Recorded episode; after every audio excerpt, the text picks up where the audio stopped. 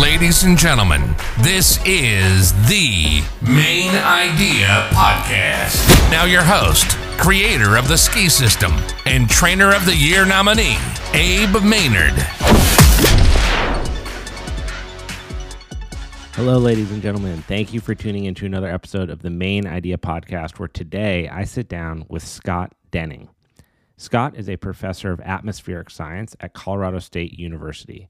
After a brief stint working in the oil industry in the 1980s, Scott spent 5 years studying the effects of air pollution on alpine snowpack in the Rocky Mountain National Park. In the 1990s, he earned his PhD in atmospheric science and has spent over 30 years trying to better understand the metabolism of our planet, specifically how plants and soils interact with atmospheric CO2. Scott's research has ranged from field studies in the North Woods of Wisconsin, the Amazon rainforest, as well as satellite missions that monitor the breathing of our planet. It was a pleasure having Scott on the podcast, and I look forward to hosting more academic faculty in the near future. Without further ado, the great and knowledgeable Professor Scott Denning. Scott, thank you so much for taking the time out of your schedule. I know you are busy. I know you have a lot going on, but climate is pressing. And I was so excited that you agreed to be on the podcast. So thank you for being here. You're very welcome. Pleased to be here. And I wanted to just kind of jump right into it. I'm scared, I think, overall, just about climate and change and everything that is happening with our weather in the world, having grown up a skier and having winter be such a focal point in my upbringing and seeing how things are changing kind of before my eyes. But what I wanted to do is really get a pulse of what is actually happening from an academic standpoint. What is going on with the science? What science should we look at and dive into? And what science should we maybe let go by the wayside? And really just get your professional, long career perspective on this sort of thing. Okay. Well, what's happening to the climate is that it's warming up. It's warming up because there is an imbalance between the heat coming into the earth and the heat going out of the earth. I mean, this is, so just to sort of make it as simple as possible, yes.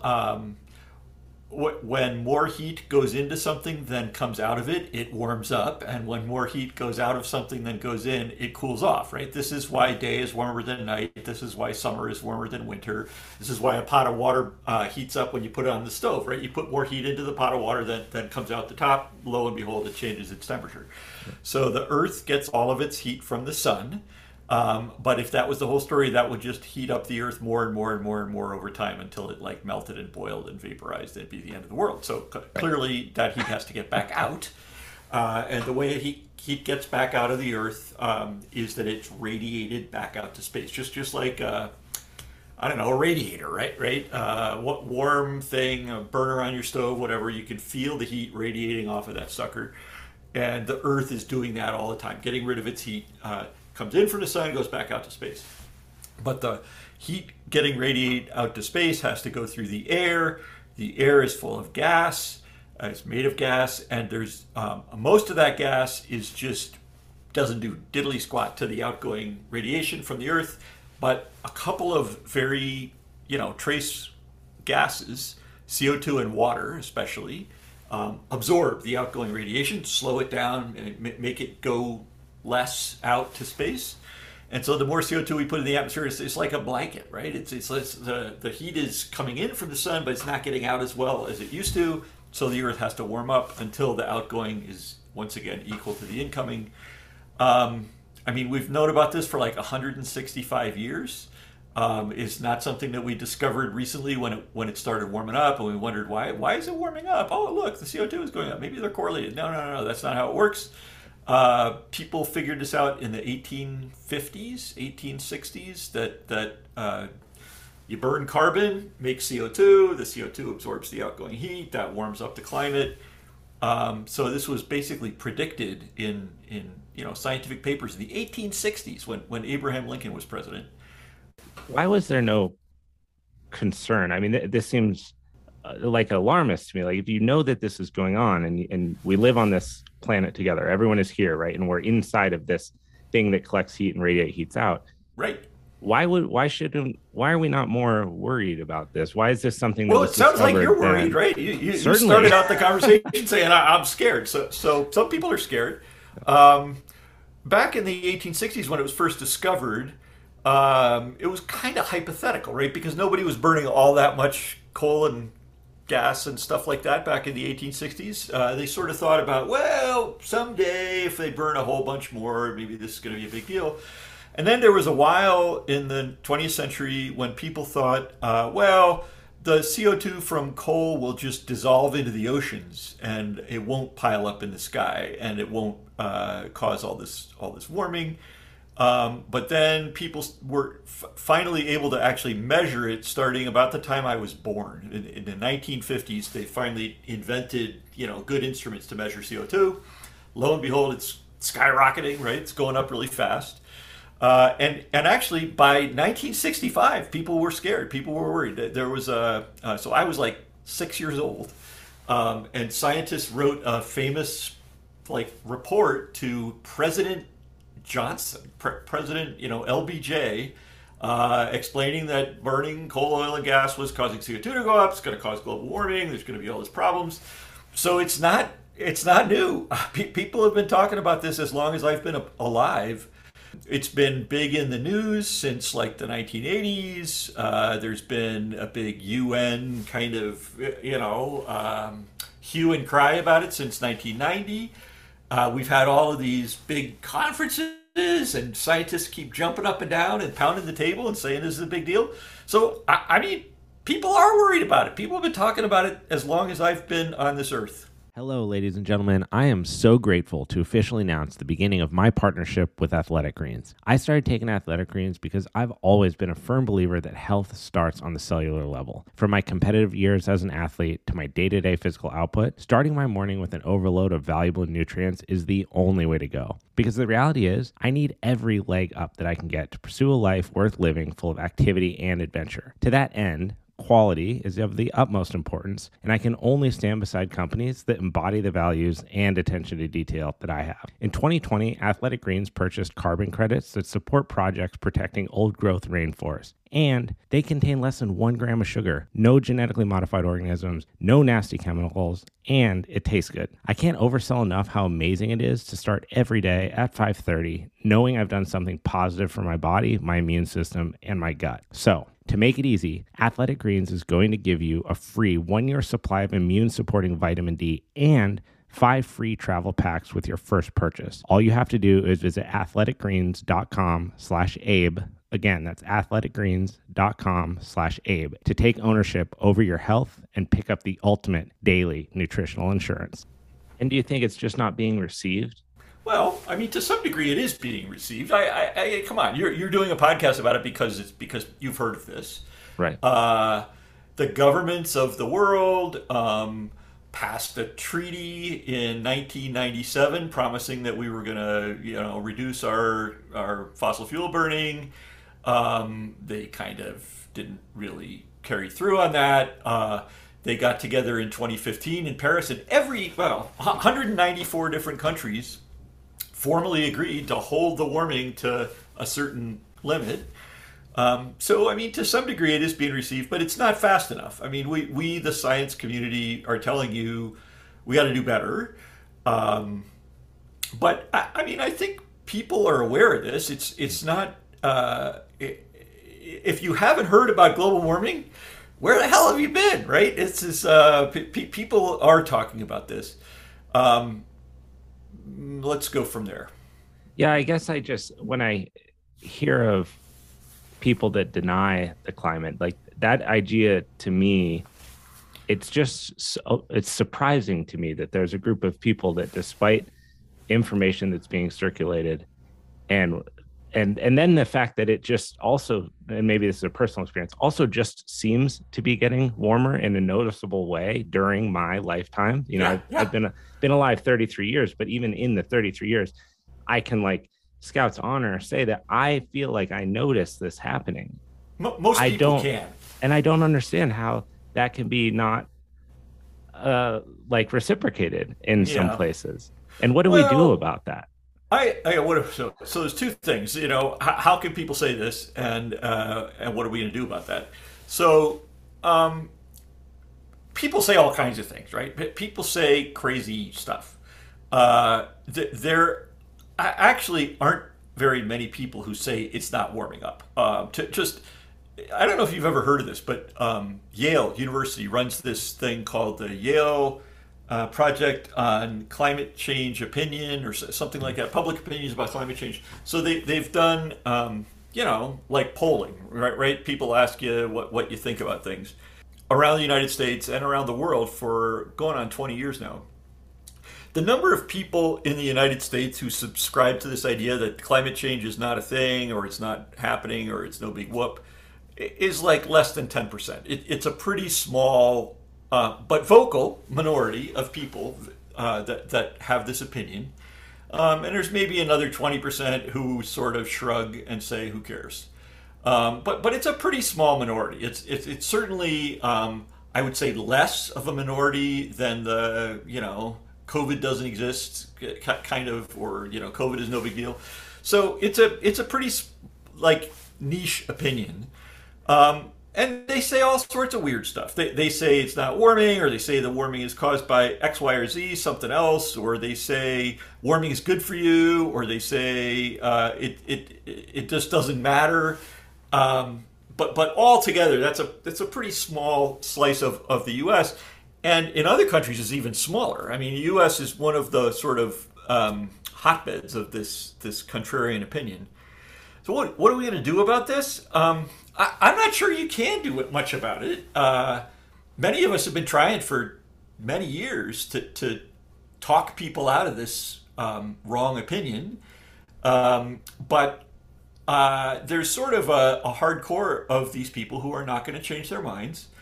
And I think we have to move on, and go ahead and do stuff, even though people disagree. And this is normal, really, if you think about any public issue.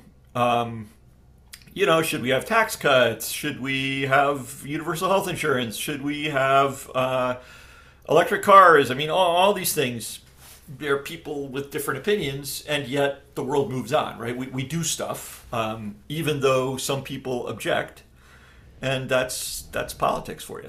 Do you have any perspective on climate change or climate science that you have gone back on over your career that you felt very strong? That I've changed my mind? Yeah. Yeah, I guess. When I was young, so I'm 62. Mm-hmm. And when I first found out about this was maybe when I was like 20, 21, 22. And at that time, so we're talking like the 1970s, early 80s. I was of the opinion that this was something that was going to happen in the future, but it really wasn't happening noticeably yet. And I've changed my mind about that. It is happening. It's very much noticeable. But the reason I've changed my mind is because it changed, right? But when I was your age, there really wasn't that much visible climate change. I mean, we knew it was coming, but it wasn't really here yet. And now it's definitely here. So I've certainly changed my tune about that.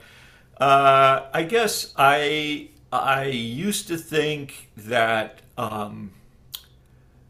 that international negotiations were going to fix it, and the sort of UN secretaries of state and ministers of the environment or whatever that get together at these big conferences, we're going to face the problem back in the 90s and pass legislation and fix it, but they didn't. So I've changed my mind about that.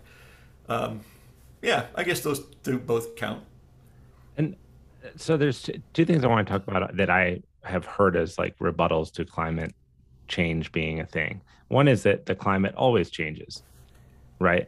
And then the other one is this idea that that CO2 is what is consumed by plants and trees for energy, and that's actually a net positive, because then if there's more CO2 in the atmosphere, then there's more food, so to say, for plants and trees, et cetera, which will then grow more and produce more oxygen, and then it's this net positive. So what do we say about those two ideas? And is there any validity to either of them? Thank you for bringing these up. Both of these things are true. So it is true that climate has always changed over geologic time. There's been, ginormous climate changes in the past. And it is also true that plants eat CO2 for a living. That this is what plants do, is they turn CO2 into plants, right? That's kind of fundamentally the miracle of life, of greenness. Let's talk about the first one. Climate has always changed, but it changes really slowly, right? So the Earth has been around for a really long time. I'm old, I'm 62. The Earth has been around not just my whole life. A little longer. And not 10 times or 100 times or 1,000 times, but 4,500 million years. So that's like a really freaking long time. And in that time, climate's been all over the place. It's been hot, it's been cold. But every single time that the Earth's climate has changed in the past, it's because there's been an imbalance between the heat coming in and going out, right? Just like everything else, this is not a mystery. People this is really like weight loss. It's you expel more calories than you consume. It's the same concept. It's exactly the same concept. It's simpler than that because there's not all this metabolism in the middle. But the times that the Earth climate has warmed up, it's because the heat in has been greater than the heat out, and the times that the Earth's climate has cooled off is because the heat out has been greater than the heat in. So because we understand all that, we know that because it changed before, it's going to change again, right? This isn't like because it's changed in the past, therefore it can never change again. That doesn't make any sense. That's actually a ridiculous argument. Oh, gee, we know climate can really change, so it'll never change again. What? That literally just makes no logical sense. I suppose what those people are trying to imply is that because climate has changed in the past, climate change can't hurt you. Right. But it can. Climate has changed in the past in horrible ways that have hurt lots of things. There was a 252 million years ago, climate change killed 95% of all living species on Earth. Oh my God, that would be terrible if that happened today. There was a climate change that happened 65 million years ago that killed off about 3/4 of the species on Earth, including all the dinosaurs. We're glad the dinosaurs are gone, right? They were big, they had teeth, they were like, really mean. Right. And they're gone, right on, ding dong, the witch is dead. But for the dinosaurs, that really sucked. For the dinosaurs, that was a terrible thing.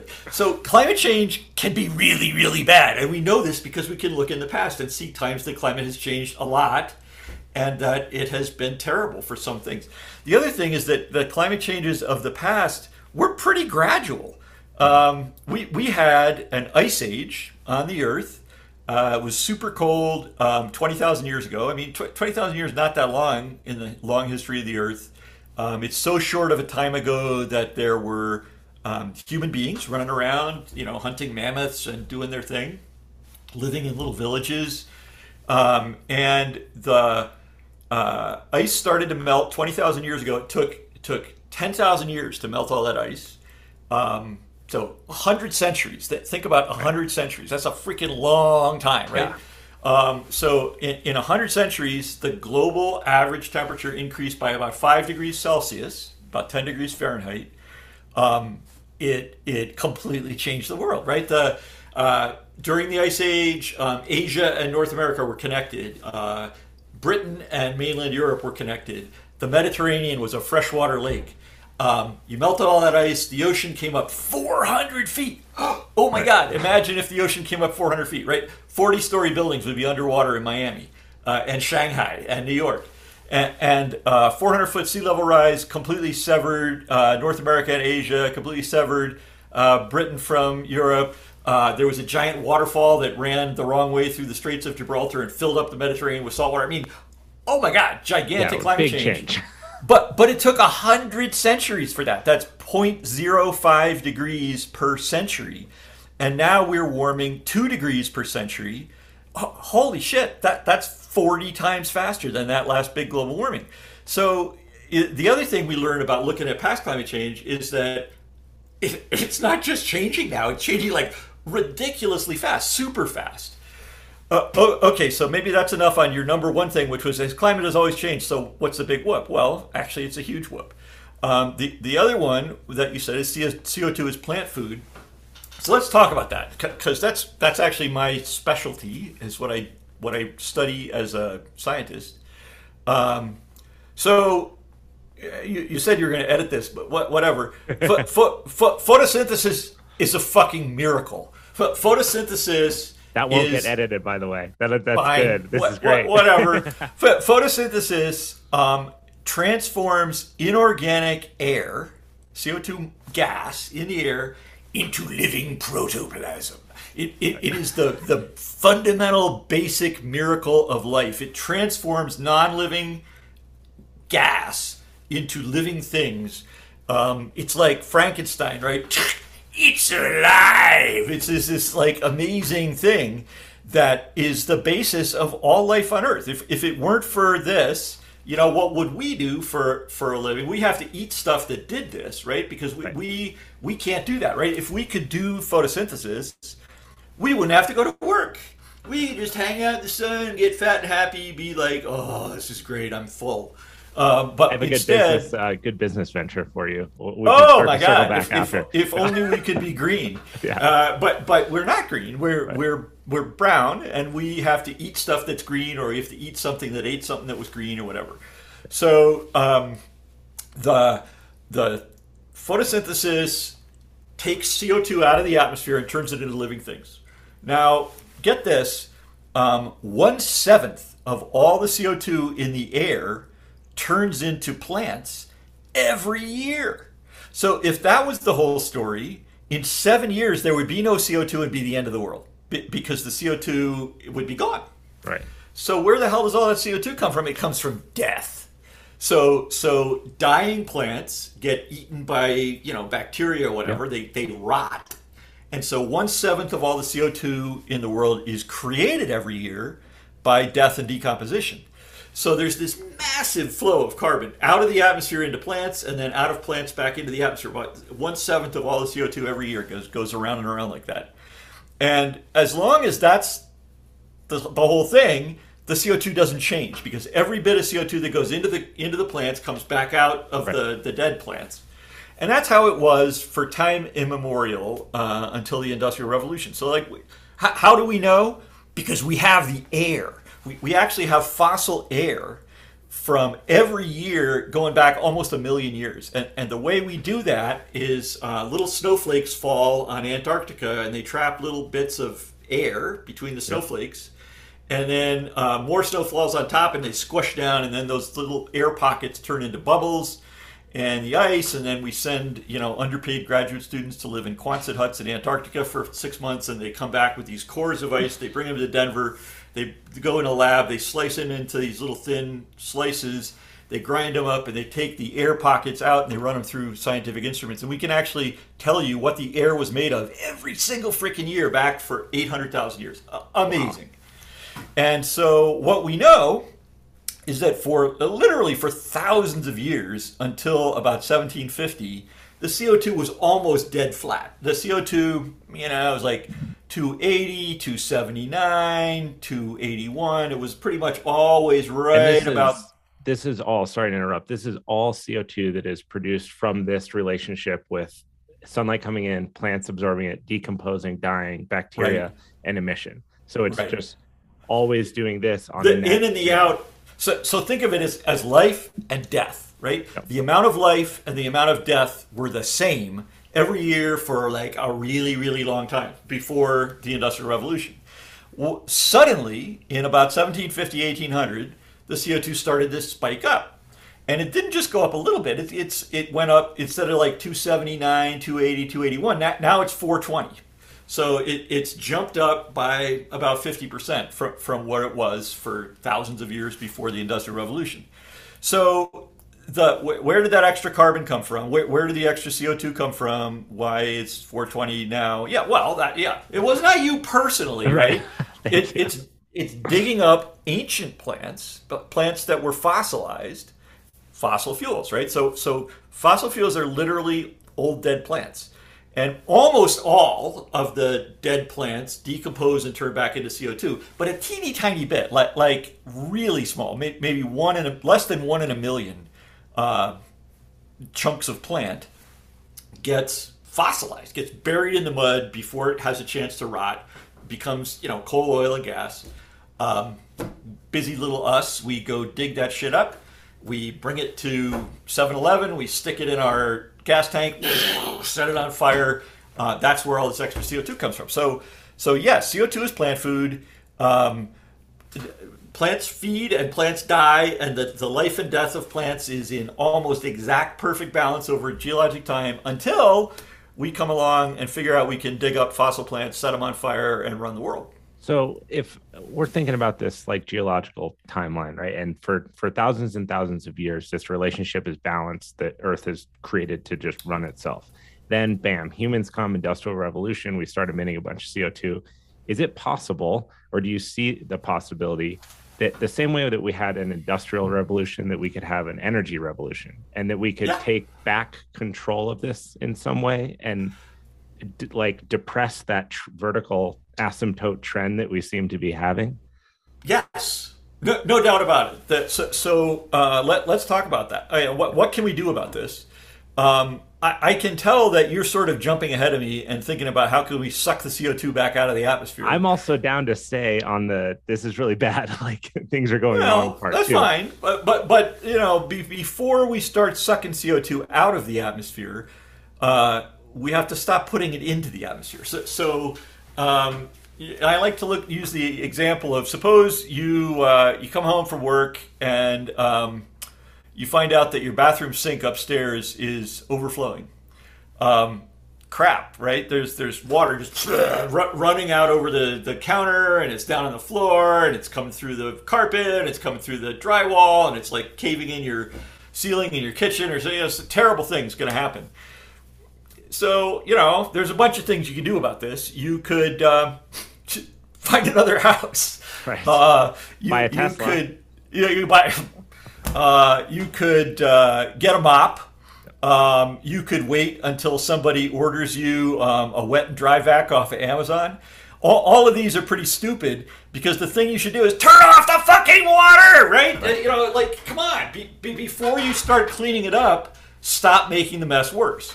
So before we start talking about vacuuming CO2 out of the atmosphere, let's talk about not putting CO2 into the atmosphere. And that means stop setting carbon on fire. So how do we do that? We actually know very well how to do that. We want to live well. We want to have energy. We want to have, you know, transportation and light and heat and air conditioning, all that kind of good stuff of the modern world. But we want to do that without digging up carbon and setting it on fire. So, well, there's solar, there's wind, there's hydro, there's geothermal, there's nukes, there's all these other ways that we know to make energy that don't involve digging up fossils and setting them on fire. So that's the short answer. Somewhat longer answer is, wait a minute, the sun doesn't always shine, the wind doesn't always blow. What do you do when it's dark and not windy? So some of that is dark and not windy are local. If you think big enough space, it's always sunny somewhere and it's always windy somewhere. So you want to have transmission lines to bring the juice from where it's being made to where people need it. And the other one that is a little more expensive is storage. So, you know, if you can make use solar power to charge your batteries during the day, and then use the batteries to run your lights at night, stuff like that. So, you know, this is doable. No question, actually. Just FYI, there are already countries that do this 100%, that don't set carbon on fire, and that they use these other ways to run their energy. Doing it for the whole world, people estimate, you know, people estimate all kinds of things, but the sort of ballpark estimate is about $1 trillion a year to completely fix this problem by transferring everything over from coal, oil, and gas into other stuff. And where sounds like a lot of money. Yeah, it sounds like a lot, and there's key resistance points, right? Well, yes, there's resistance, but let's talk about how much money it is. Yeah. Because so $1 trillion a year to save the world. Guess how much we spend on coal, oil, and gas? I would imagine in excess of that. $4 trillion a year. So fixing it will cost 1/4 as much as just burning coal, oil, and gas. So come on, if we can afford $4 trillion a year for coal, oil, and gas, we can afford $1 trillion a year to not burn coal, oil, and gas. Some other things in the same ballpark. Here's my phone. It's an iPhone 11. I bought it in 2019. I only buy phones maybe every 4 years, 5 years, depends on how they hold up. And I think most people kind of buy a phone every few years. People don't buy phones every year. Just new phones, $0.8 trillion a year. Just brand new ones. So forget about your Verizon bill. We spend almost as much on brand new phones as it would cost to fix the world. So it's a lot of money, right? We spend a lot of money on phones. It's nowhere near as much money as we spend on gas. It's nowhere near as much money as we spend on cars. It's in there. I wonder, I mean, maybe this is more of like a philosophical question about it, but it seems that with the cell phone and with putting gas in your car, it's an easy purchase because you get this instant gratification, or it's part of your identity, right? You have a phone. The phone gives you information. It gives you access. It gives you communication.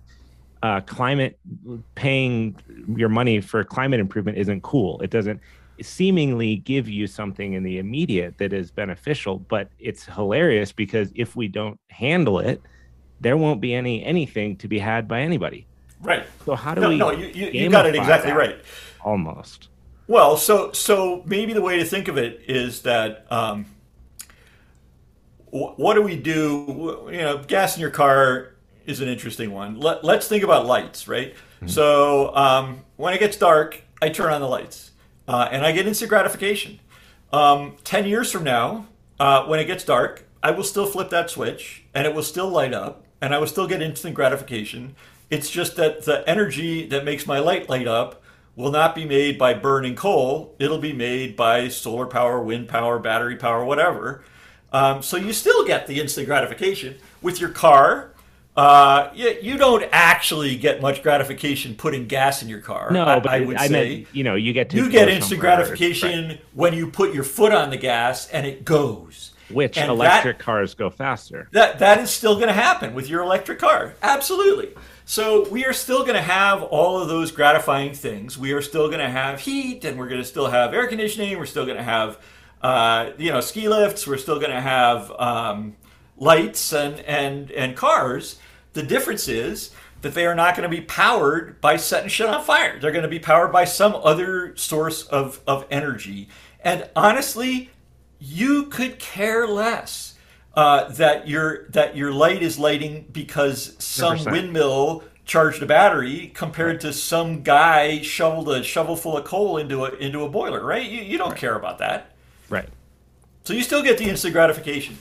Now let me. I think where you were first going with this question was, can we undo the damage?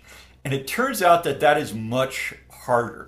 So the reason why I went on that tirade about not setting carbon on fire is because that is actually the low-hanging fruit. That is the easy, cheap, do it now, painless, instant gratification part of this problem.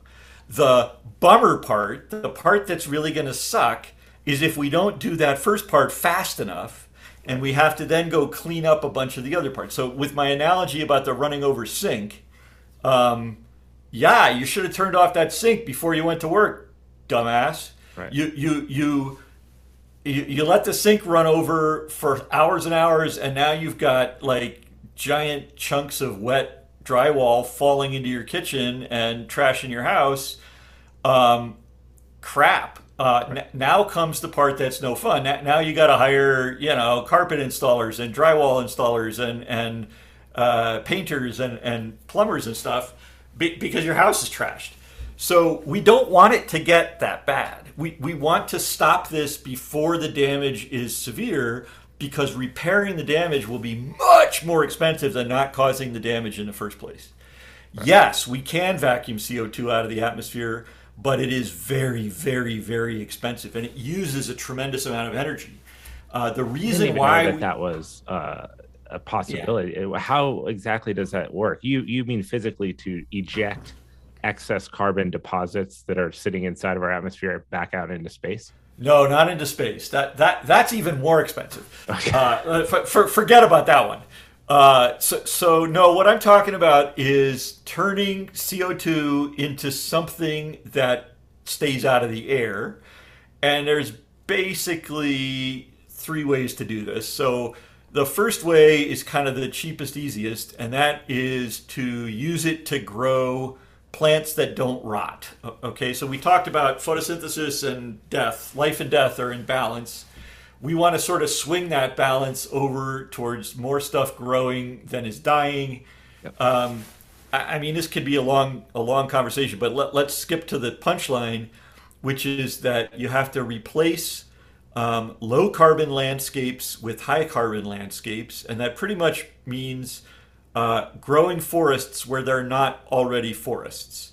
So if you have like grass, there's a certain amount of carbon, per acre in the ground. And if you replace that with a big old forest where the trees are 8 feet across or whatever, there's way more carbon per acre in that forest than there were in the grass that it replaced. So why don't we just do this? Well, the main reason is that most of the world can't support trees, right? Most of it is ocean. Right. Then there's all the deserts and the ice sheets. Can't grow forests there. And then for that matter, if you look at the rest of the planet that could support forests, most of it's already a forest. So like there's already a forest in the Amazon, there's already a forest in Siberia, there's already a forest in Canada. You can't make a new forest there. So really there's only so much room where there's not already a forest, but you could grow a forest. And most of those places are farms or cities. So we're busy with that land. We don't really want to take Iowa and turn it into the Amazon because we're busy growing corn in Iowa. Right. So there's really only a limited amount you could do with this. It's not small, but it's only so much. When we run out of that, we can do something fancy called biomass energy crops. So that's where we again take farmland, and instead of growing food on it, we grow like soy diesel or corn ethanol or something like that for fuel. And then when we burn that stuff in a power plant, we have chemistry in the smokestack that captures the CO2. So the CO2 went into the plants, and then it came out the smokestack, but we grab it quick before it could get anywhere. We turn it into a concentrate, and we put it somewhere. You were saying outer space. Fuck that. You can't do that. You put it deep underground where it ain't going to come back. And that's hard. It's very expensive. Yeah. It's hundreds of dollars a ton. It's much, much more expensive than, say, solar and wind and transmission and batteries and Teslas. But we could do it.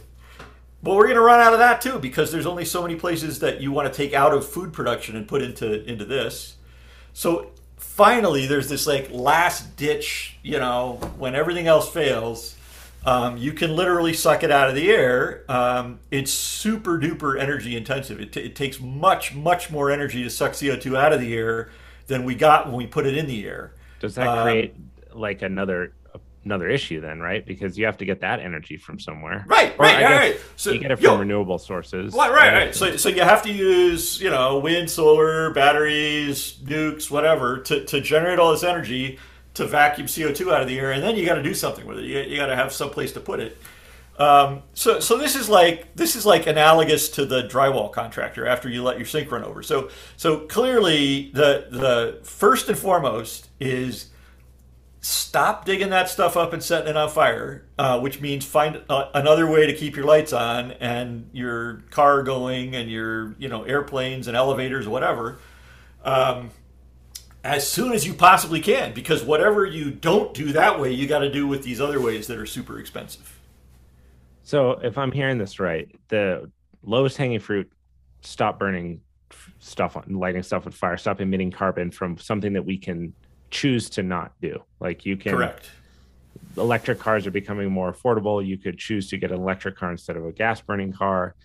I'm sure there's a myriad of other examples out there. And then in addition to that, there's some kind of last case, worst case scenario things that we could do that aren't very effective. And then there's some last things we could do that are really expensive. So if everyone gets on board early with the not lighting stuff on fire anymore, that's our best bet to start moving forward towards some degree of like getting a foothold on this. Oh, even more than some degree. I mean, we have to actually solve this. This is one of those things that actually there aren't very many other things like this. It gets worse and worse and worse until we stop making it get worse, and then it's almost impossible to make it better. So you're like back against the wall, right? This is one of those things that absolutely has to be done. People haven't really got it in through our thick skulls yet, but we really will solve this problem because the alternatives are unacceptable. We must solve this problem. So we're not just going to get a handle on it. We're going to fix it because the alternative is catastrophe. I think that it blows my mind sometimes. I read this book called Enlightenment Now by Steven Pinker. You may have heard of it. I read that too. About like humanism and progress and like, hey, it's the best time to be alive ever, you know, like disease and famine and all these things that were running rampant and killing people all the time. They're not present in our day-to-day life, yet we go through day-to-day life complaining about things. Oh, my car ran out of gas, or I forgot to charge my cell phone, or my boss and my job and this. Things are so much better than they've ever been, and they can get so bad. Yes. To a degree that like ask 10 people to draw their worst case scenario and then combine them, and that's how bad it could really be. It's I have never experienced famine or hunger, or I know where my next meal is coming from. I know where to get water if I need it. I can take a shower. I can have time to sit and complain about things that I don't like. Imagine a life where that is, it's just not an option, and we are so far past the tipping point that then there's chaos. And then within chaos, you don't have academic bodies getting together to think about these things together and come up with solutions. Then what do you do? That's why it scares me. We could really blow it. We really could. Right. Did you watch the Don't Look Up movie?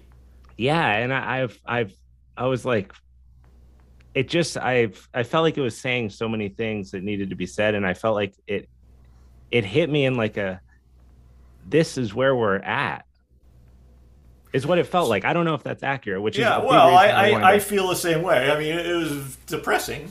But, you know, there's that scene at the end where they're all sitting around the table and Leo DiCaprio says, oh, we really had it all, didn't we? And, I mean, that's what you're saying from Steven Pinker is like, we've got a pretty good deal going here, right? We've got long life and good nutrition and medicine and heated houses and TVs and video games, and we could lose all of this. We aren't just entitled to this in perpetuity. We have to kind of earn it by taking care of the systems that provide this for us.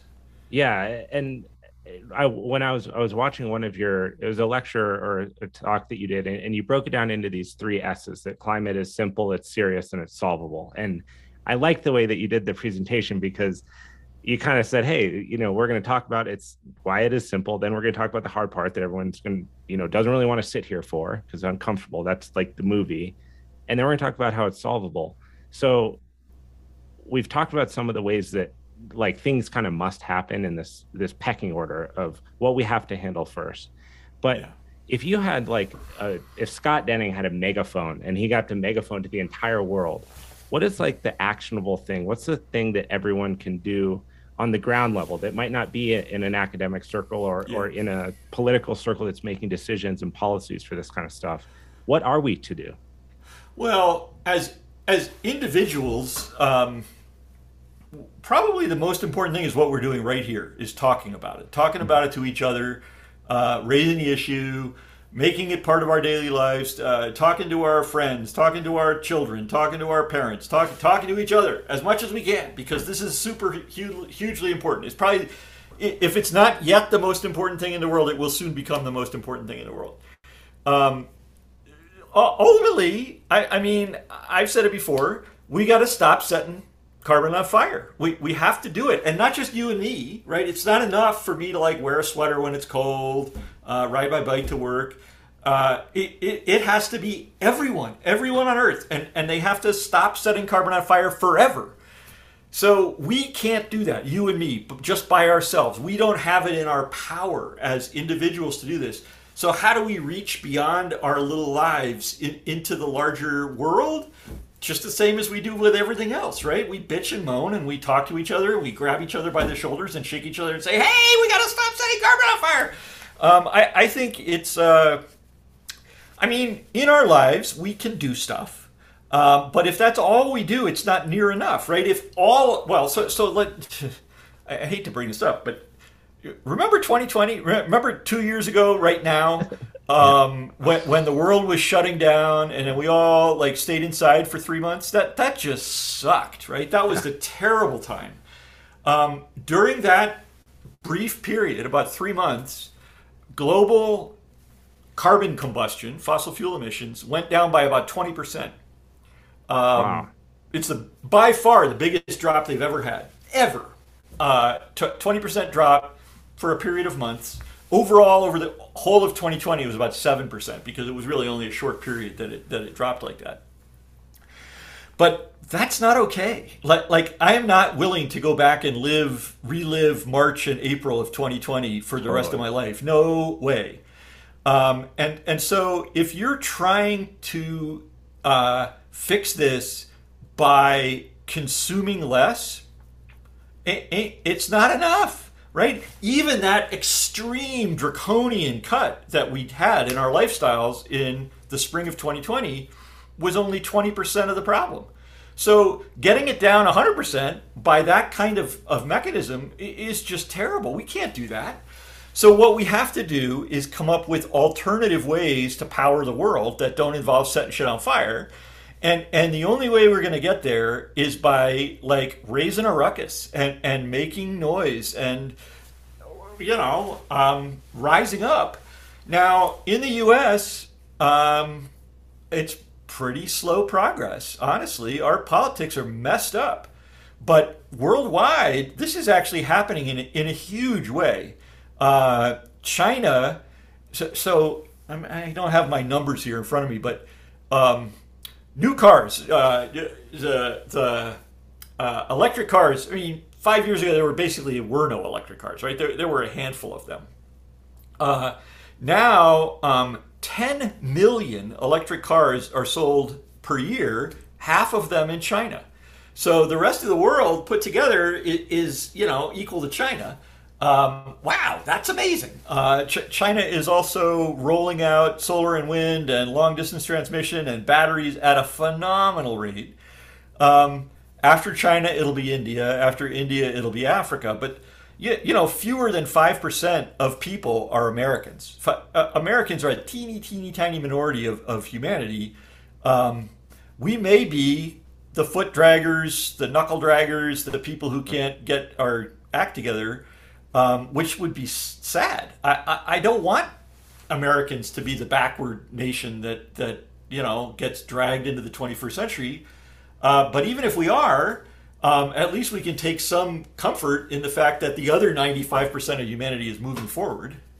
And where do we stand on like global emissions relative to, let's say, in India or China or Russia? Yeah. Are we in that pool? Yeah. The biggest emitters of carbon dioxide in the world, in order, are China, the U.S., the European Union, which is actually 27 countries. Mm-hmm. Then I'm actually not sure, maybe Brazil, something like that. India is way down there because India is still really, really poor. But China emits twice as much CO2 as the U.S. Well, that's good. That's reassuring that they're... I don't know. Is it taking a step and right? But I mean, isn't that a good thing? Like, here's the biggest emitter is taking steps to move in the right direction towards reducing. Well, that's right. So that could be good. But China went from being half of U.S. emissions in 1990 to twice U.S. emissions in 2010. So China just exploded. The size of the so get this.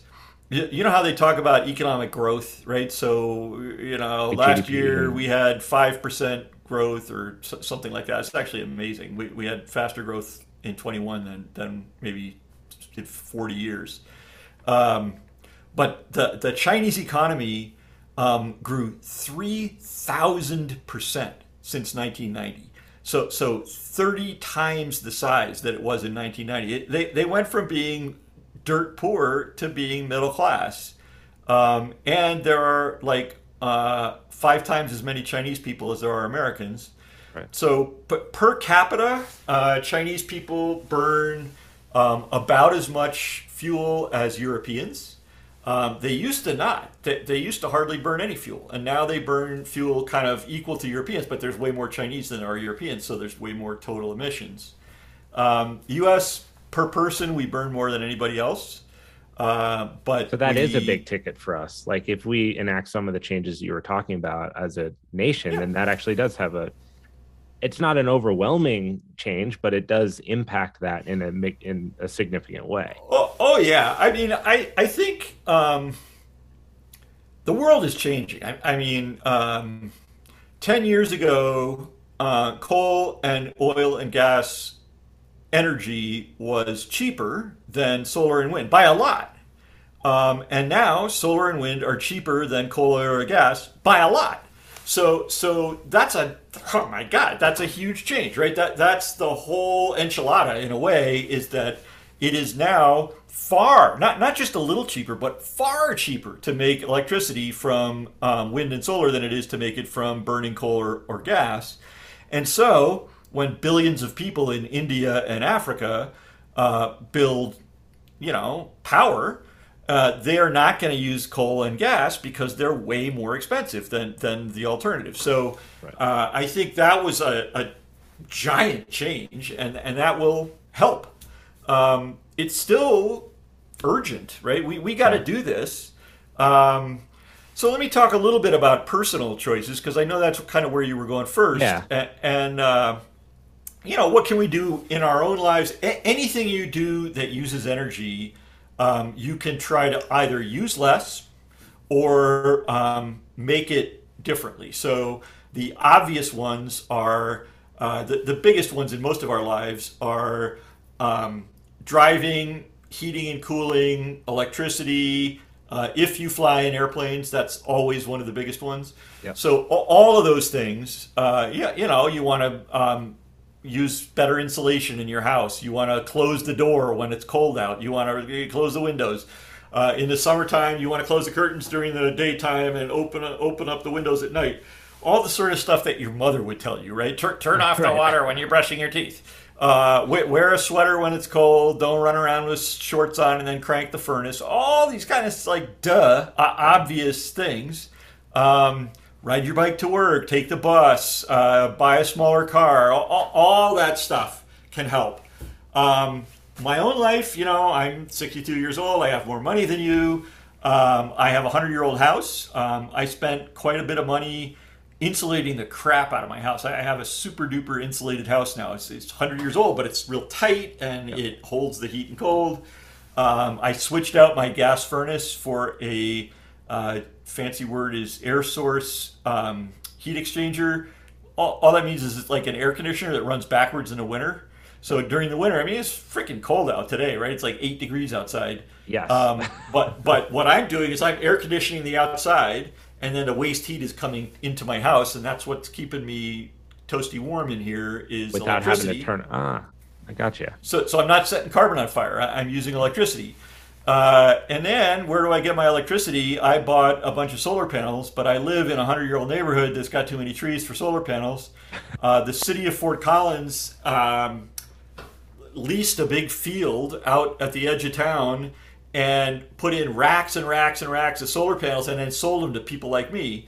So I bought 40 solar panels on racks out by I-25, and that makes all of my electricity. which then I use for heating and cooling my house, for running my computer, for running my lights. I have an electric car. I plug in my car. You know, I basically don't set carbon on fire anymore. And the city of Fort Collins is within the decade. By 2030, we'll get 100% of our electricity without setting carbon on fire. So amazing. You don't even have to have solar panels if you electrify your lifestyle and your utility is using solar and wind, you're good. So the magic words here are first clean up electricity and then electrify everything. You want to have electric heat and electric cars and electric, you know, everything. And then I hear sometimes in opposition to that we're going to face some really big battery issue in the future where we're going to have this big problem with batteries. How much concern do we place on that? And to me, that's like a chicken before the egg thing. Like, okay, you don't have the luxury to worry about batteries if you don't even get to live long enough to see them because everything gets messed up along the way. Well, yeah, I mean, hopefully it isn't quite as bad as you're going to die before you get a battery. Right. But I think it's more like electrifying our entire lifestyle will require a boatload of electricity, right? There's no two ways around it. So we have to have better transmission of electricity. Maybe most people don't know this. Our current electrical grid can only move electricity about 300 miles, which is terrible, right? Imagine if phones had to be made less than 300 miles from where they were used. Every single phone on Earth had to be made within 300 miles. I mean, there would be phone factories everywhere. And that's exactly how electricity is. Electricity is made everywhere because it can't really be moved from place to place very well. The wires, it's not that they leak. They have resistance in the wires, and the juice can only be pushed about 300 miles before it runs out of oomph. So we have a new technology for this. Think of it as like interstate highways for electricity that could move juice across almost infinite distances. So imagine like solar panels in Nevada keeping the lights on in New Jersey. Imagine wind farms in Scotland keeping the lights on in Beijing. You know, imagine wow. The Sahara having the juice to keep the lights on in Norway. So by moving electricity sideways, we're going to take care of this problem where there's not enough electricity. And it's going to take some serious investment, right? Just like building the interstate highway system took a lot of investment. We're going to have to dig deep and invest in long distance transmission to be able to do this. The nice thing is they don't have to be giant towers. It can actually be, it's a cable about as big as my leg that runs under the interstate median strips. So you run a ditch digger down, you know, the grassy median strip between the northbound and southbound lanes, and about 3 feet down, you lay this big honking huge cable, and it carries electricity thousands of miles. So I don't agree that there's going to be some battery catastrophe. I think you could not run the whole world on electricity tomorrow. But give us 20 years, you'll be able to run the world on electricity. We just got to get on the stick. Do you feel like, I mean, this stuff sounds great to me. I mean, it sounds optimistic. It sounds like there's possibility to right this wrong, so to speak. When I consider, and again, I have no academic background on this at all, so correct me everywhere that I'm wrong. But when I consider the geological timescale of this, how long it's taken for certain changes to happen, and then, like you said, how quickly other changes have happened that are seemingly irreversible. Is it possible that we're already past this tipping point, that things that are going on the seafloor and things that are going on in the atmosphere are so complex, like it's such a complex relationship that we've already moved so far, and we're really seeing now the results of things that perhaps presented themselves a while ago, and they're just showing up now? Yeah, you know, I hear this a lot, this concern. So I mean, the short answer is no, we do not think that we are past some point of no return. So let me just like put it to bed. Yeah. The expert consensus opinion about this, people like myself, people who study this, spend our whole lives trying to work all this out, we see no evidence that the Earth has crossed some kind of threshold, that we can't get back from with regard to climate change. There are almost certainly such things exist. So this is a little bit more nuanced. It is possible. It is not crazy to suggest that if we keep doing this, if we keep pushing and pushing and pushing beyond some bounds, bad things are going to happen. And those bad things might include stuff like thawing all the permafrost up around the Arctic Circle, which would then release all this carbon that's been stored up there in the freezer. It's like unplugging your freezer, right? Eventually the food will go bad. Similarly, way up there in the Arctic, there's all this organic matter that's been, in the soils for thousands of years because it's frozen up there. And if you warm up the world enough that those soils thaw, then all of this carbon could decompose and go into the atmosphere, and you have CO2 that goes up on its own without us setting carbon on fire. Other things like that, if you continue to cook the world so that massive forests like in the Amazon or Siberia die, and all of that carbon goes into the atmosphere, that's a sort of tipping point that would be very hard to reverse. There's other things like that potentially are out there. Ice sheet collapses. If Antarctica were to melt, oceans would rise by hundreds of feet. That would be catastrophic. However, up to now, there is no evidence that any of those things are happening or are starting and running away with themselves. So really the way to look at that is don't do that, right? If you're worried about tipping points, stop setting carbon on fire, because maybe those tipping points are out there, but we have not yet crossed them. And all the evidence to now suggests that basically as soon as we stop setting carbon on fire, the CO2 will stop going up, the warming will stop. It's bad enough. Let's not make it any worse. Right. I was going to ask you this, and I feel like I already know the answer, but like, what do you think? I think of climate change and climate stability as maybe the opposite of that. Like it seems that on the other end of this conversation, what people want is for the climate to stop changing, which seems absurd because it won't, but maybe getting it to a place where some of these really big, oh shit moments are off the table. Like the Amazon disappearing. Let's get that off the table. Let's get the ice caps melting off the table. What do you think is the biggest thing, and be that on personal levels, politically, that stands between us today and making a really big step towards heading in the right direction as like a whole world? Well, it's politics.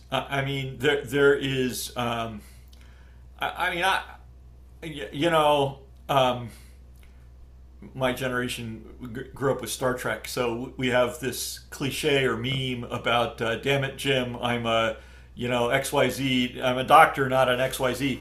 So, damn it, Abe, I'm a climate scientist, not a politician. But the cynical view is moneyed, powerful interests that are profiting from the way things are going, have good lawyers and lobbyists, and they have politicians that are bought and paid for, and they're trying to resist the kinds of things that we have to do that'll put them out of business. I think that's probably it. Now, the maybe flip side of that is that imagine 100 years ago, people used to, honestly, I mean, this is disgusting. In New York City, people used to pee in a bowl and dump it out the window. What a disgusting thing, right? That was before they had indoor plumbing. I mean, it was more than 100 years ago, maybe 140 years ago. Imagine if the chamber pot manufacturers had the kind of lawyers and lobbyists that the oil and gas industry has today, right? And they bought their politicians, and they you know, got in the way of indoor plumbing. And they said, oh, no, it would be too much work to dig up the streets and put in sewer lines. You know, what oh my God, you want to knock out the wall between my kitchen and my living room and put in a toilet? What a bunch of crap, right? Obviously, those people need to get the fuck out of the way and let us fix this. We know what to do. It's not cripplingly expensive. It will actually generate income for all those people that put in the sewer lines and the plumbing and all that stuff 100 years ago. Similarly, people are going to get paid to run power lines and batteries and windmills and all this stuff, right? It's not like nobody will have jobs. It's like the jobs will come from a different industry. And if I were in the oil and gas industry, I would look at diversifying my business plan, because that's just not where the money's going to be anymore. You know, what these people are just idiots. I think it's so funny you say that. I think about this all the time. I can imagine how ingrained the financial problems are here with climate, and that the incentives are just skewed in the wrong direction. And there's so much to keep everything the way it is because of money, and not invite these new industries, which you've mentioned. But that's the American way of opportunity and capitalizing on things. There's no more exciting industry than solving all this problem, because you have to solve it forever. Yeah. I mean, you've heard my talks before, so you know where I'm going with this, but like, so I used the indoor plumbing example, right? This was a ginormous project, right? This was at least as big as fixing climate change. They had to dig up every street in New York and Paris and London and lay sewer pipes. They had to knock out tenement walls 20 stories high and put in hot and cold running water. They had to knock out all the indoor walls in the flats and put in toilets and sinks and showers. It was a ginormous project. It took 20, 30 years, and it cost a huge amount of money. And it didn't bankrupt the world. Far from it, right? It made lots and lots of money for millions of people doing all that work. They did it again with rural electrification, right? They ran separate little copper wires to every farm in Nebraska so that people could have lights. Phenomenal expense. If you had to do that now with union labor, right? Union electricians at $50 an hour to do that, it was just crippling and expensive. And yet we did this. In my adult life, so I like this one.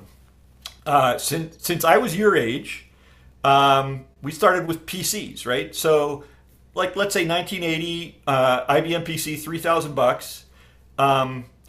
We put $3,000 PCs on 3 billion desks in a matter of less than a decade. Do the math. $3,000 times 3 billion desks is $9 trillion just for the first one.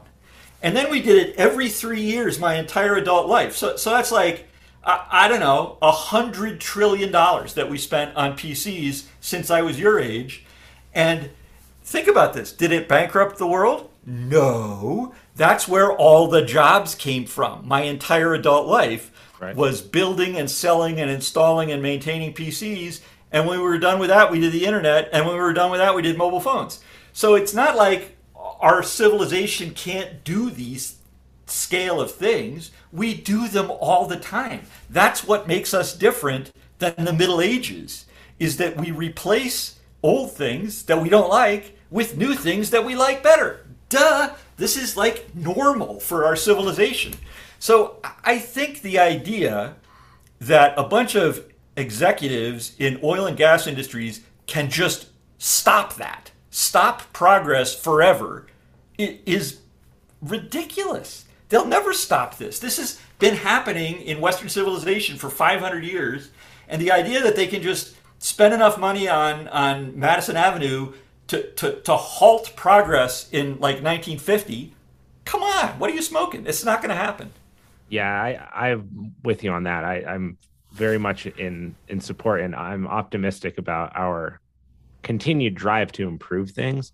And it's almost like we're just waiting for a bunch of executives to die off and it not trickle down to the next level of greed or whatever. I mean, whatever it is, and not even to get overly politicized about it, but there's clearly a misalignment of incentives. And at some point, and I think money, when it's seen how lucrative this new ventures can be, then it'll go, oh yeah, no, we'll do, you know, oh yeah, we'll do. Look at Elon Musk.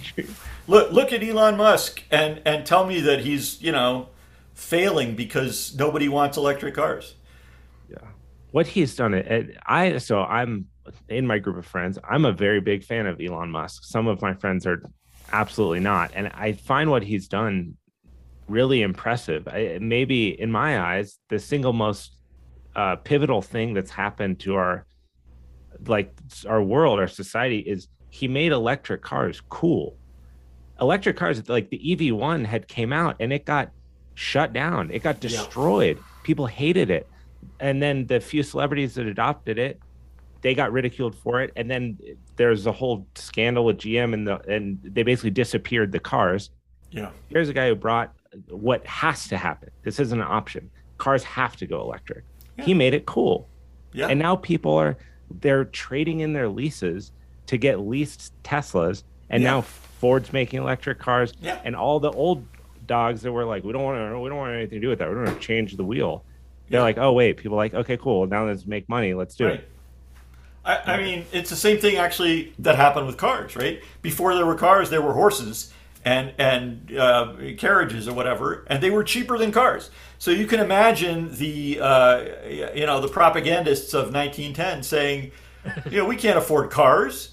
You know, the cars are going to cost thousands of dollars. Who's going to pay for that shit? Well, you know, everybody did. And that's exactly what's going to happen over and over and over. I just think this idea that we're stuck in 1955 and we're never going to move beyond that is ridiculous.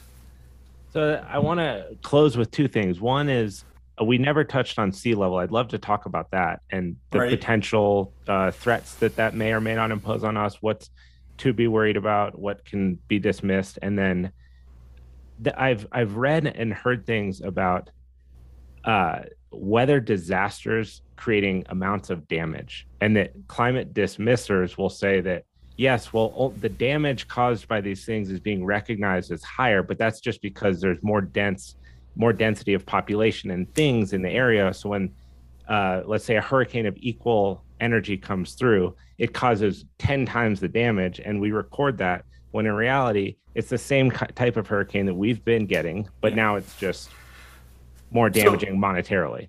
So that basically, just like what you said about plant food, I mean, these are true things, but they don't mean that we're safe.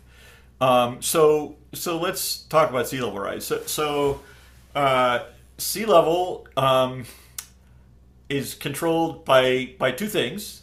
First is how much water there is in the sea, and the second is by how big the water is. Okay, I know this sounds kind of stupid, but as the water warms up, it expands, just like everything else. I mean, I do this experiment in my class where I fill up a beaker with water and I put on a burner at the beginning of class, and I just start talking like I do.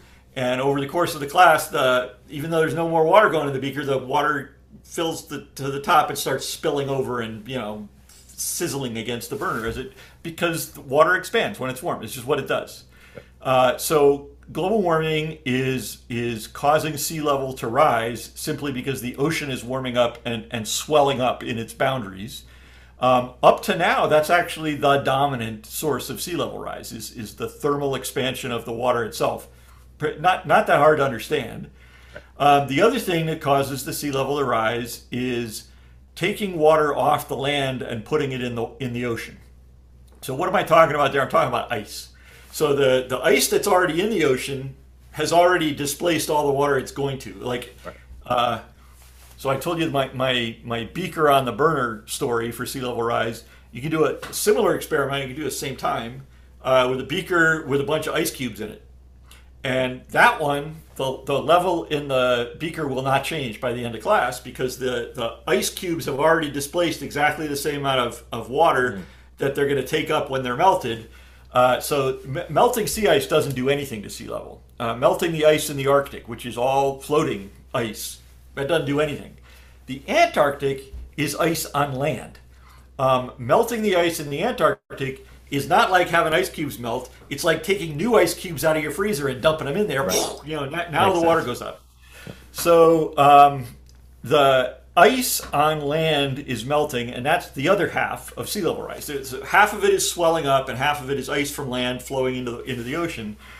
And so the short version of this is that it's very slow.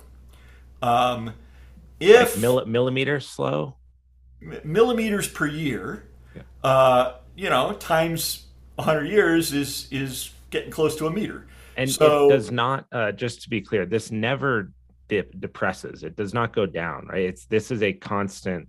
Yeah. It adds to the water. And I mean, the only way to get rid of it is to take water out of the ocean, which primarily means growing the ice sheet in Antarctica. And that ain't happening. So, worst case that we can sort of cook up over the next century or so is maybe a meter, which is a lot, 3 feet, 3.5 feet. I don't know if you are familiar with coasts, but yeah. In Florida, 3 feet of sea level rise would be really, really bad, right? Yeah, New Jersey, New York, Louisiana, New Jersey, Outer Banks of North Carolina, all those places, flat places, flat coasts are in big trouble. Because a foot of sea level rise when the land is flat and it comes way in, versus steep coasts like California, it's not that bad. I mean, right. I shouldn't say it's not bad, but it doesn't come very far inland if there's mountains right. against the coast. But actually, a lot of the world is a lot of the people in the world live on very flat coasts because they're easy living. They're river deltas, they're good ports, they're good farmland. So places like the Rhine Delta, which is the Netherlands, or the Brahmaputra Delta, which is Bangladesh, or Shanghai, or Hong Kong. No, not Hong Kong, because that's mountainous. New York, but not L.A. Miami, but not San Francisco. So different cities have different vulnerability to this. Now,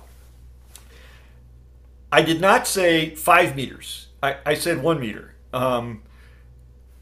Someday, it might be 6 meters if Greenland melts. Right. And Greenland might melt in hundreds of years. So not in the 21st century, but maybe by the 24th or 25th century, you might have 6 meters. If Antarctica melted, it would be 70 meters. So 200 feet. And that would be just absolutely, history-ending bad. But that would take thousands of years. That's not going to happen in decades, and it's not even going to happen in centuries. That's going to take a really long time. So sea level is potentially a huge game end kind of event, but it's very, very slow. Now, there's one other wrinkle about this that you have to think about, and that is that it isn't really like I just said. The real problem is not that sea level swallows Miami, although that would suck. The real problem is that the storms start from a higher point. So let's just say that you have a house in South Florida that's 2 feet above sea, or let's say it's 5 feet above sea level. And now suppose you have a big storm, like a hurricane, and the waves from that hurricane are 4 feet above sea level. Well, you're okay because your house is 5 feet above sea level. But if you now have 1 foot of sea level rise and that same storm, now your house is flooded. So the question isn't really when does the average sea level come into your house. The question is, what used to be a 100-year event, oh my God, that hasn't happened since my great-grandfather's day, right? Becomes like an every 10 years thing. We had Hurricane Sandy in New York City, and it flooded the New York City subways. That was bad. That was really, really bad. There's only been 1 foot of sea level rise, but it was the important foot, right? It was the foot above the seawall that ocean water came into the New York City subways and did billions and billions of dollars worth of damage that would not have happened without that 1 foot of sea level rise. If that sort of thing happens once, you fix it. If it happens again 10 years later, you maybe fix it again. But if it happens again 5 years after that, pretty soon you're abandoning that subway line, right? Because it just becomes too much to keep putting Band-Aids on it. So really, sea level rise isn't about when does Shanghai disappear. It's more like how often does Shanghai have to get evacuated? Right. Or when do people in coastal communities decide that they no longer want to be going back and forth to their home, and they go, you know what, we're just going to move inland. And then these coastal communities suffer. There's no economy there. It's really fascinating to me to talk about climate, because we talk about issues, like we talk about the sea level rising, or we talk about carbon in the atmosphere, or we talk about the ice caps. But it's not like we're all just sitting here watching the sea level going, no, we're okay, we're okay, we're okay. Okay, guys, run. You know, there's so many things that happen as part of this system being intertwined. And if you're in New York and you live near the Battery, and all of a sudden a hurricane comes through and it's horrible and it's 2 times as bad as Sandy, which maybe the sea level is still inside of this 1,000-year window, but we get a 10x storm because of X, Y, Z factors. That's a game-changing storm that might put, a city like New York on permanent notice. Yeah. And then now nobody wants to live there, because the thought of that happening again, or their family and loved ones in displacement and this and that, no one's going to be willing to take on that risk. And then that changes. Probably the people who really think about that are mortgage companies and insurance companies. So you're right that like residents of the Battery in New York City are thinking about that.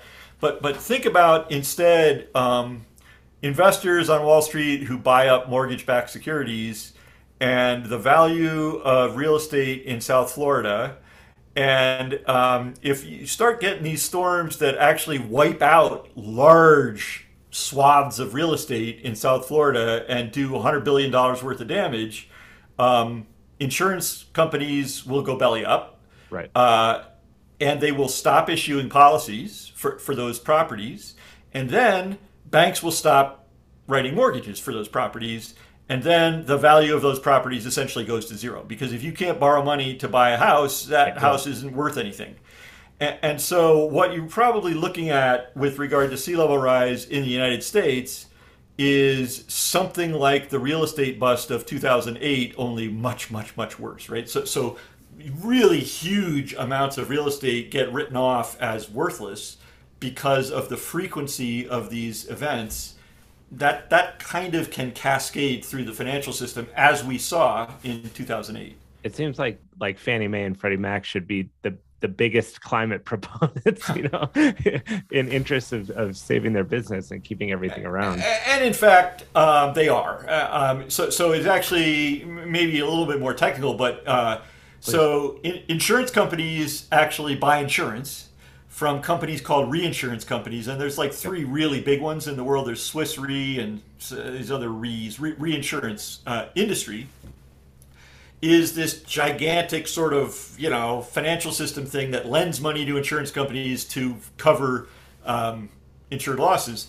And those guys are the most loudmouth climate change activists in the world. They really are. They're rattling the cages of governments. They're hiring their own lobbyists. They're going to the Paris climate meetings. They're really pushing, because those guys' entire business model is in jeopardy because of climate change. Does that create another issue within the climate change discussion, or perhaps ammunition for a denier, in that, okay, you're going to demonize industries that need coal and burn energy for monetary reasons and greed and yada yada, but meanwhile you're going to support these other financial institutions that are going to go, and they're kind of doing the same thing? I'm not supporting or demonizing anybody. I think we have to stop setting carbon on fire, and so do the investors who are on the hook to pay for the damages. I mean, there's no contradiction here. Right. There are some people who are making money by doing damage to other people, and the people who are getting the damage done to them are complaining. Are we surprised about this? No. I mean, this is the way the world works. Right. Well, Scott, I think I wanted to still cover the one, the topic about the hurricanes and the value, like damage value. Yeah. So let's quick do that. So it is true that damages from hurricanes increase with time, primarily because of the exponentially increased values of coastal real estate. Right, if you look at the median home price in Miami over the last 50 years, I don't know what it is, but it's increased really a lot, right? I mean, even just in the last year, it went up, I don't know, I mean, even across the whole U.S., the median home price went up like 21% in 2021. Amazing. So if it does that for decades, I mean, my God, the values are phenomenally above what they were 50 years ago. And so this same hurricane does much, much, much more dollar damage. So it's actually a terrible way to measure the impact of climate change in dollars of damage, because you are mixing these things up in a way that is not clear. Besides the big one is really the inflation of real estate values. The other one is that people are moving to the coasts, right? So not just in the U.S., but all over the world, people move to coasts. Coasts are nice. People like coasts. People like the beach. There's ports there. There's jobs there. There's money there. People move to the coasts. So not only is the real estate worth more, but there's more people in those real estate places. So this is all mucked up with the idea of dollar damages with hurricanes. Now, there are more damages, but it's hard to pull these things apart, to pull apart how much of that dollar damage is due to development, how much of it is due to real estate inflation, how much of it is due to hurricanes. I think this is a red herring. I think this is interesting. This is true. But kind of who cares? Because we also know that when the sea level comes up 3 feet, those houses are going to be worth nothing. And who cares what they were inflated to in 2020 if in 2040 they aren't worth diddly? And then there isn't any dollar damage going on because nobody can afford those. Nobody can get a mortgage on those houses. So really the question is, when are you going to stop setting carbon on fire so that real estate gets wiped out, not how much of the historic damage is due to real estate inflation. That's just like, it's a diversion tactic. Right, people who harp on this issue are just trying to get you to look over there and not look at the real problems. Right. That makes sense. Well, I am so grateful that you came on the podcast and you took the time out and talked about this. I think I admittedly came out of this a little worried, but I honestly do feel a little bit more optimistic. I feel like this situation is dire. It's real. It needs to be considered. We need to talk about it from all angles, and everyone should recognize that the climate is changing and it is going to continue to change, but the degrees to which we allow it to change to can have serious impacts on us. And we can do things on the individual level and on the greater level to change this, but it's also really nice to hear that there's solutions and there's things in place that people are working on, they're working towards, and it's proactive, and that this is kind of a great way to continue to like drum up information and ideas about it. So it doesn't help to throw up your hands and say, I give up. That is not the solution. The solution is to stay engaged. The solution is to take it deadly serious, because it is deadly serious. But actually fix it. Don't just say, oh my God, the end of the world. Because it's not the end of the world unless you let it be the end of the world. And that will be the mic drop moment. I'm going to go home and I'm going to stop burning carbon. Awesome. Thank you, all right. Scott. Thank you. Nice to talk with you, Abe. That was really fun. You've been listening to the Main Idea Podcast. profiling pros within the health, wellness, and sports industries. It's real and raw discussions about how real people lean on themselves to accomplish great things. We hope you've enjoyed the show.